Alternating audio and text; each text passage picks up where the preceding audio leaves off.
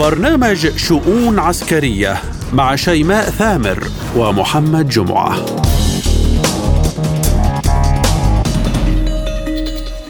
ملفات عسكرية وشؤون جديدة من وكالة سبوتنيك الإخبارية. نقدمها لكم أنا شيماء ثامر. وأنا محمد جمعة ونستهلها بالعناوين. شايغو يرفع حالة التأهب القصوى لأسطول المحيط الهادي ووزير الدفاع الصيني بزيارة لموسكو. فما هي التداعيات والدلائل؟ الرئيس الصيني يدعو القوات المسلحة إلى التدريب من أجل قتال فعلي ومناورات عسكرية مكثفة فهل حانت ساعة الصفر؟ وما الذي ينتظر تايوان؟ الجيش السوداني يؤكد أن هناك تهديدا كبيرا يهدد البلاد فما هي الأسباب والتداعيات؟ تحية طيبة. أعلن وزير الدفاع الروسي سيرجي شايغو رفع حالة التأهب القصوى لأسطول المحيط الهادي. وجاء في بيان لوزارة الدفاع الروسية أن الهدف الرئيسي من ذلك التفتيش هو رفع القدرة على حل المشكلات لصد أي عدوان محتمل. وفي حديث له خلال اجتماع مع قيادات وزارة الدفاع الروسية صرح وزير الدفاع الروسي بأن جزءا من القوات الجوية والوحدات العسكرية ووحدات الدعم سوف يشاركون في التفتيش المفاجئ لأسطول المحيط الهادي. حيث يهدف ذلك إلى رفع درجة استعداد القوات المسلحة الروسية لصد أي عدوان محتمل من اتجاهات البحر. وأصدر شويغو تعليماته لقائد القوات البحرية وهيئة الأركان العامة لتنظيم السيطرة على إجراء تدريبات واسعة النطاق لأسطول المحيط الهادئ الذي سوف يستعد للأعمال العسكرية والانتشار الميداني في وقت قصير. وسوف يقوم أسطول المحيط الهادئ أثناء عملية التفتيش المفاجئ بصد ضربات صاروخية وجوية كبيرة لعدو وهمي. كما وسيقوم بإطلاق جميع أنواع النيران فيما أصدر وزير الدفاع الروسي تعليماته لسورافيكين بإشراك طائرات قيادة الطيران بعيدة المدى وطيران الدفاع الجوي للتفتيش على تدريبات أسطول المحيط الهادئ. وأصدر تعليماته أيضا للعمل على خيارات استخدام مجموعات متعددة ومختلفة كجزء من تمارين أسطول المحيط الهادئ. وبتصريح آخر لوزير الدفاع الروسي أكد فيه أن وزارة الدفاع مستعدة للمشاركة في حل مشكلات تنفيذ الشركات الدفاعية لطلبات الدولة في هذا القطاع. وأشارت الوزارة ببيان لها إلى أن النماذج الجديدة والواعدة للأسلحة والمعدات التي قدمها شيغو في مدينة تولا حيث يقوم بزيارة تفقدية قد دخلت حيز الإنتاج الضخم وأن أحجام إنتاجها تزداد. وتابع بيان الوزارة يقول فحص سيرجي شويغو التقدم المحرز في تنفيذ طلبيات وزارة الدفاع من قبل مؤسسة المجمع الصناعي العسكري في منطقة تولا حيث تفقد ورش إنتاج الأسلحة الحديثة للمؤسسات العلمية والإنتاجية.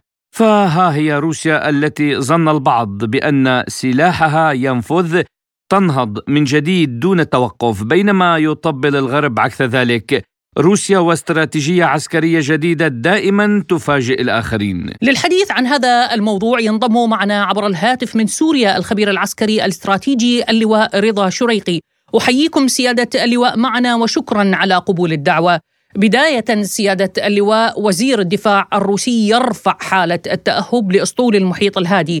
كيف تقرأ تلك الخطوة في ظل الأحداث العالمية الجارية؟ أعتقد أن هذا التفتيش المفاجئ للأسطول الروسي في في بحر اليمن هناك آه، اولا في مناورات في مناورات أمريكية في المنطقة آه، ويعني يحاولون آه، العمل على تطويق أو على مساعدة تايوان ضد الصين. وكما تعلمين المنطقة تشتعل هناك لا تشتعل بمعنى الكلمة إنما تتوتر بطريقة بشعة. آه، اليابان وكوريا والولايات المتحدة الأمريكية و آه، يعني كل هذه الدول بالإضافة للمجموعه المجموعه الأوروبية كلها تتكاتف أو تتجمع حول معاداة الصين ومعاداة روسيا في تلك المنطقة.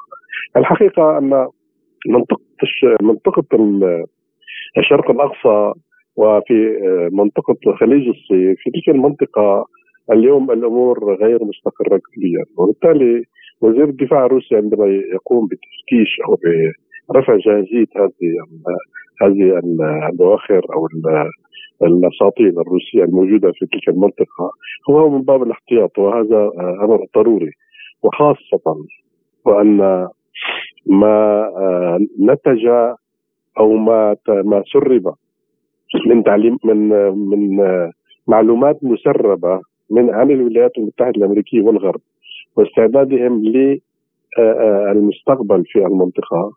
فيبدو أن الروس يعني تنبهوا لذلك ويبدو أن هذه التسريبات فيها شيء من عملية تحدي للصين وروسيا في تلك المنطقة وبالتالي أصبح من الواجب على روسيا وعلى الصين أن يستعدان لأي مواجهة مقبلة في تلك المنطقة. طيب سيادة اللواء ربطا مع ما تحدثتم به هناك وثيقة من بين الوثائق المسربة عن البنتاغون تؤكد أن واشنطن كانت تعلم علم اليقين بضعف القوات الأوكرانية كما وتعلم عدد الخسائر التي ستمنى بها قوات الجيش الأوكراني برأيكم كيف تدير واشنطن الأمور وبأي مكيال؟ يعني مارك ميلي من فترة آه، تحدث حول هذه المسألة وقال أن القوات الأوكرانية ليست على مستوى مواجهة القوات الروسية ولا بشكل من الأشكال. وبالتالي هم آه، كما ذكرت يتناقضون مع أنفسهم ولكنهم يعني بالحقيقة هم يريدون فقط إطالة أمد الحرب. يعني إطالة أمد الحرب بالنسبة للولايات المتحدة الأمريكية ماذا تستفيد؟ تستفيد تصنيع المزيد من الأسلحة تستفيد تستفيد مزيد من المساعدات للدول الأوروبية تستفيد ضعف ضعف الأوروبيين تستفيد ضعف أو إنهاك الجيش الروسي إذا استطاعت تستفيد إنهاك حتى حتى الأوكرانيين، كل هذه المسألة هي لصالح الولايات المتحدة الأمريكية، وأنا أتمنى أن يصحى هذا الغرب وأن تصحى أوكرانيا على هذه المسألة وأن ينتهوا من هذه الحرب بأي شكل من الأشكال. والصين هي الدولة الوحيدة التي وعت هذه الحقيقة وهي التي تحاول آه، يعني مع مع زيلينسكي أن يذهب إلى المفاوضات مع مع روسيا. هذا الموضوع هو هو هو الذي يجب ان يحل القضية بشكل بشكل عام. هذه هذه مسألة في في غاية في غاية الأهمية والولايات المتحدة الأمريكية هي تريد أن تضرم النار في هذه المنطقة وفي كل منطقة في العالم. أينما وجدت الولايات المتحدة الأمريكية وجد الخراب ووجد الدمار وجدت الحروب. وبالتالي هذا الأمر ليس بجديد والعالم يعلم يعلم هذه الحقيقة. وتواجدهم في بحر الصين ماذا يفعلون الأمريكان في تلك المنطقة؟ هم يحرضون تايوان على طيب تايوان هي جزء من الصين ومعروف هذا هذا الأمر لدى العامة والخاصة. وبالتالي لماذا الولايات المتحدة الأمريكية يعني تحشر نفسها في هذه القضية وتتحدى الصين آه، الدولة آه، الدولة الصاعدة، الدولة العملاقه، الدولة القوية، الدولة العظمى تتحداها بعقر دارها، لماذا؟ الصين لم تذهب إلى الولايات المتحدة الأمريكية وتتحدى آه، الأمريكان ولم تذهب إلى أوروبا وتتحدى الأوروبيين وهكذا وبالتالي الولايات المتحدة الأمريكية لها دور وهي لا تريد ان ان ان, أن تتنحى عن هذا الدور الذي هو دور الشرطي على مستوى العالم أو هو الدور الحقيقة المحرض على كل آه، مشاكل العالم بشكل عام يعني مشاكل بمعنى آه، التوتير في منطقة معينة أو الاساءه آه، لشعب معين أو يعني إضعاف اقتصاد دولي معينه أو شيء من هكذا هي تفكر الولايات المتحدة الأمريكية وكل وكل إجراء يتخذه الأمريكان يجب أن يجب أن ننتبه إلى أن وراءه قضية كبرى. في الاقتصاد أو في السياسة أو في العسكرية أو الأمنية. سيادة اللواء تطرقتم خلال إجابتكم إلى الملف الصيني وتايوان. وهناك زيارة مرتقبة بقادم الأيام وهي زيارة رسمية لوزير الدفاع الصيني إلى موسكو وبالتأكيد ستكون لقاءات تجمع وزيري كلا البلدين. هل تعتقد أن محور الحديث سيكون عن الملف الصيني وتايوان؟ أم أن الملف الروسي الأوكراني سيكون هو الطاغي على طاولة الحوار وبرأيك ما الأسباب لتلك الزيارة؟ أنا أعتقد آه، الصين تعتبر أو تعمل على ثلاث ملفات. الملف الأول والأساس هو الملف التايواني. الملف الثاني هو ملف أوكرانيا، الملف الثالث هو الخليج وتواجد الصيني والروسي في منطقة الخليج وفي منطقة أفريقيا. وبالتالي هذه الملفات هي الشغل الشاغل للصينيين. أما موضوع التايواني فأعتقد أن إذا ما إذا ما كان هناك تحرش أمريكي في مع, مع الصينيين فلا بد أن يكون هناك الرد وهذا الرد أعتقد سيكون له دعم من الاتحاد الروسي. أعتقد. وهذا الأمر يعني أعتقد أنه يعني يجب أن يكون بمعنى ان أنه يعني يجب أن يظهر إلى العلن أن هناك تحالف عسكري ما بين الصين وما بين الاتحاد الروسي لأن الولايات المتحدة الأمريكية لا تخشى إلا مثل هذه التحالفات الكبرى وخاصة ما بين الصين وبين آه، الاتحاد الروسي وما وما وما والدول الأخرى التي يعني تدور في فلكهما. أما الملف الأوكراني، الملف الأوكراني فهو يسير في الاتجاه الذي يريده الرئيس بوتين، فالدعم هو يعني يكفي أن يكون دعم آه، لوجستي من البعيد وليس وليس دعم لوجستي أساسي بمعنى أن يكون هناك بعض المساعدات البسيطة التي يمكن ان يفتقر لها الجيش الروسي في بعض المناحي العمل العسكري والعمل الميداني. والتوجه الأول بالنسبة للدعم الصيني لروسيا في هذا المجال في هذا الملف هو الاتجاه أو التوجه الدبلوماسي الدبلوماسي على مستوى الموافقة وعلى مستوى الحديث في في احقيه روسيا في هذا الموضوع على مستوى الأمم المتحدة أو على مستوى آه، الاعلام العالمي. أختتم معكم سيادة اللواء بالجانب التقني العسكري اليوم وزارة الدفاع الروسية تتحدث عن أنواع من الأسلحة الواعدة تدخل حيز الإنتاج الضخم في وقت تطبل فيه وسائل الإعلام الغربية عن نفاذ السلاح الروسي وها هي روسيا تبين للعالم اليوم زيف ما يدعون كيف تنظر إلى هذا الجانب؟ أعتقد أنه آه، يعني آه، جاهل كل من يعتقد أن الاتحاد الروسي لا ينتج اسلحه حديثه بشكل دائم فهذا الموضوع أعتقد أن الاتحاد الروسي هو من الدول الأولى في العالم التي تعمل على تطوير الاسلحه بكل أنواعها من من الشديد من الاسلحه النووية حتى وصولا إلى الطائرات وصولا إلى البحرية إلى إلى كل أنواع الاسلحه وبالتالي هذا الأمر آه، هو أمر طبيعي جدا بالنسبة للاتحاد الروسي أن يتطور بشكل مستمر في السلاح تبعه ولكن اليوم آه، هو يعني يأتي بالإعلام هو رد على البروباغندا الأوروبية والأمريكية. الأمريكان يعتقدون أن روسيا يعني تخضع لمسألة يعني هناك ابتزاز أو هناك ضعف مستقبلي للقوات الروسية. وهذا هذا كلام بعيد عن المنطق. وروسيا قلتها سابقا وأقولها الآن وفي في كل في كل آن انها عندما تريد أن تنهي الحرب بالطريقة الدراماتيكية السريعة على الأراضي الأوكرانية تستطيع. ولكنها لا ولكنها لا, لا, لا تفعل لأنها لا تريد أن تدمر كل شيء في, في, في أوكرانيا. فأوكرانيا بالنسبة لها دولة صديقة ودولة جارة وهناك قسم كبير من السكان في أوكرانيا هم جزء من من الاتحاد الروسي.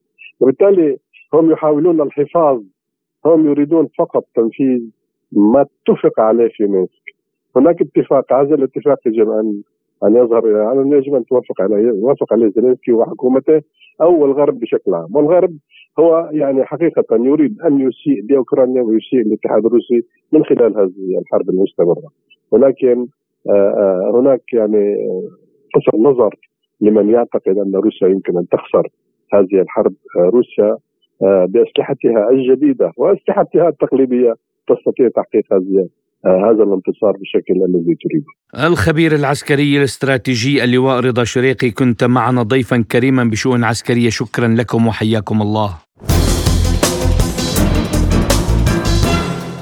وإلى الصين حيث دعا الرئيس الصيني شي جين بينغ القوات المسلحة في البلاد إلى تعزيز التدريب العسكري من أجل قتال فعلي وجاءت تصريحات خلال زيارته لقاعده بحرية جنوب الصين.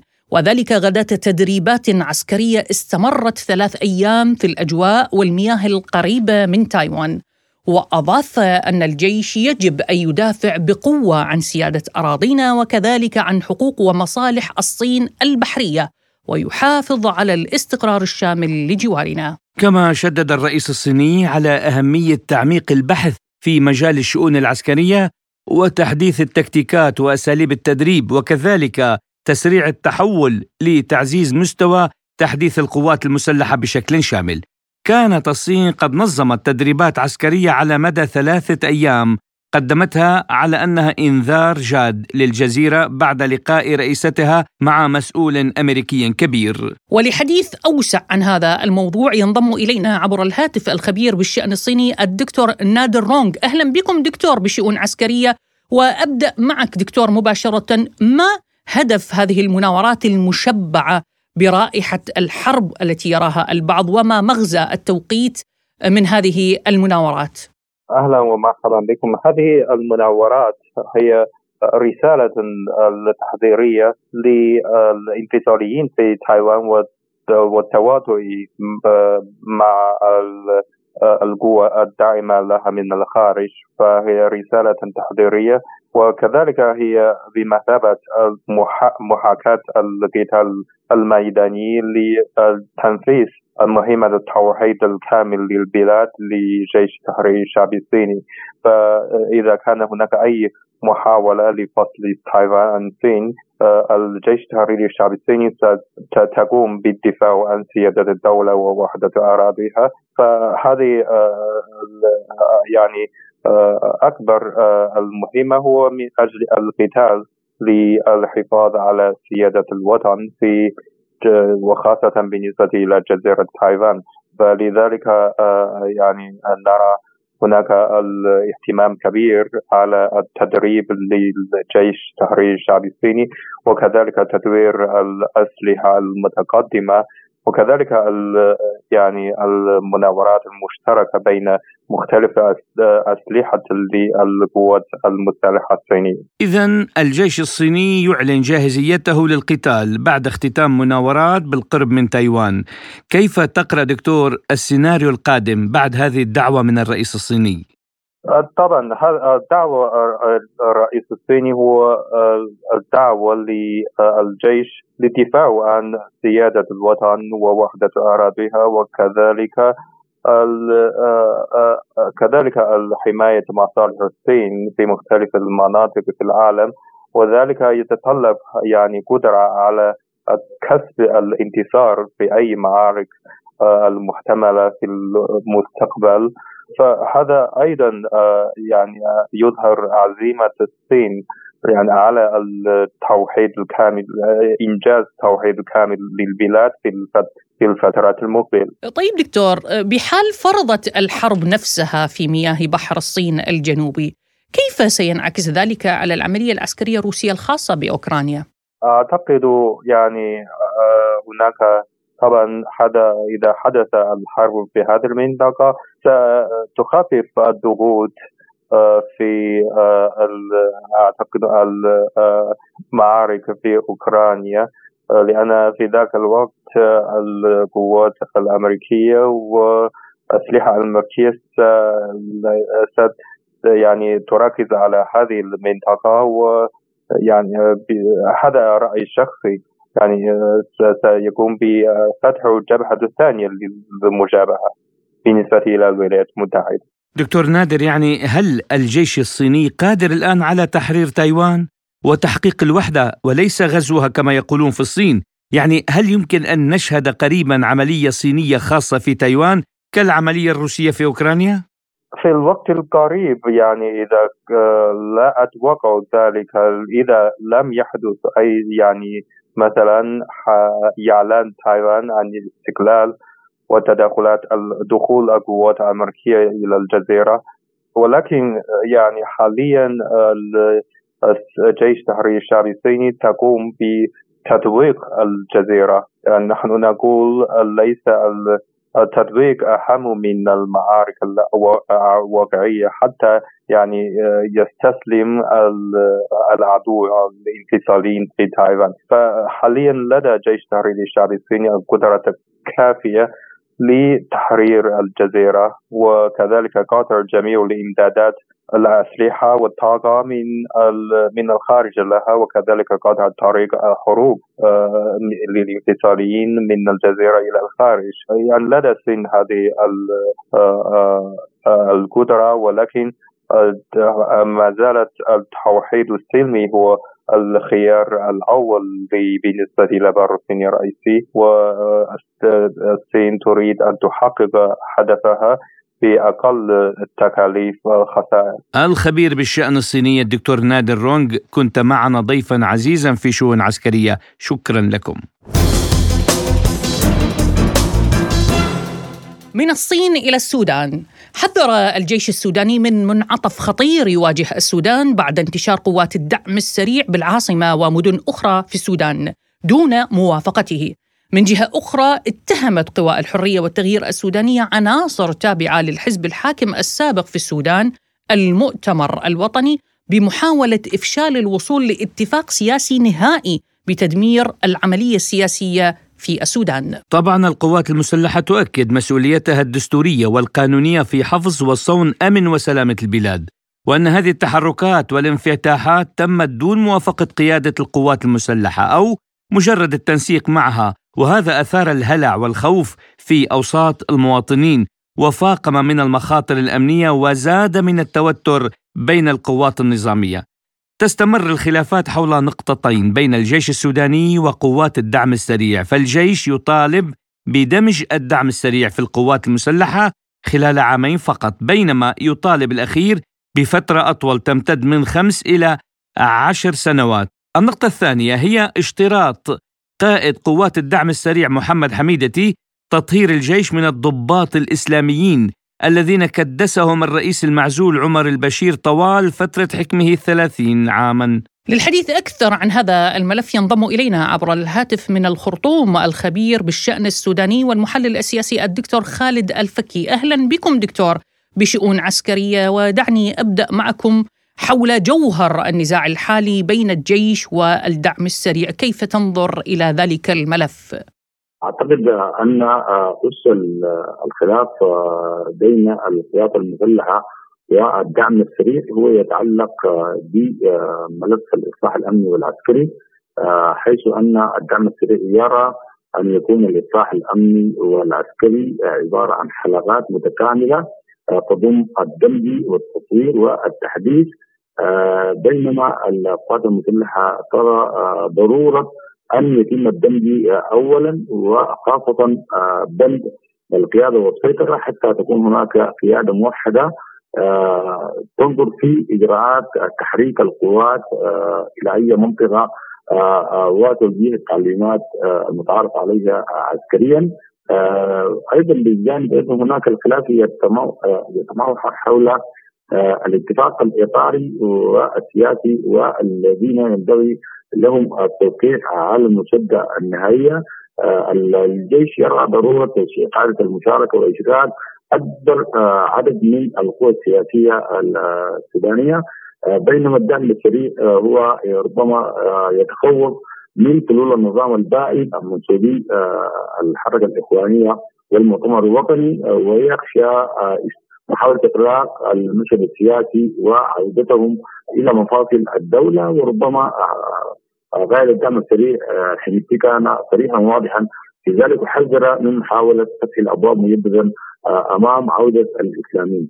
وبالتالي هذه التزاينات هي واحدة من الإشكاليات التي تواجه العلاقات بين الدعم السريع والجيش السوداني. ونأمل أن يتم الذهاب في اتجاه إيجاد مقاربات بين المكونات العسكرية لأن تحديد المكونات العسكرية وخروج أول طلقة يعني يضع البلاد في حافة الانهيار والتشظي الفوضى. دكتور خالد يعني برأيك ما الذي يعيق التوافق بين الجيش والدعم السريع خصوصا في موضوع الدمج؟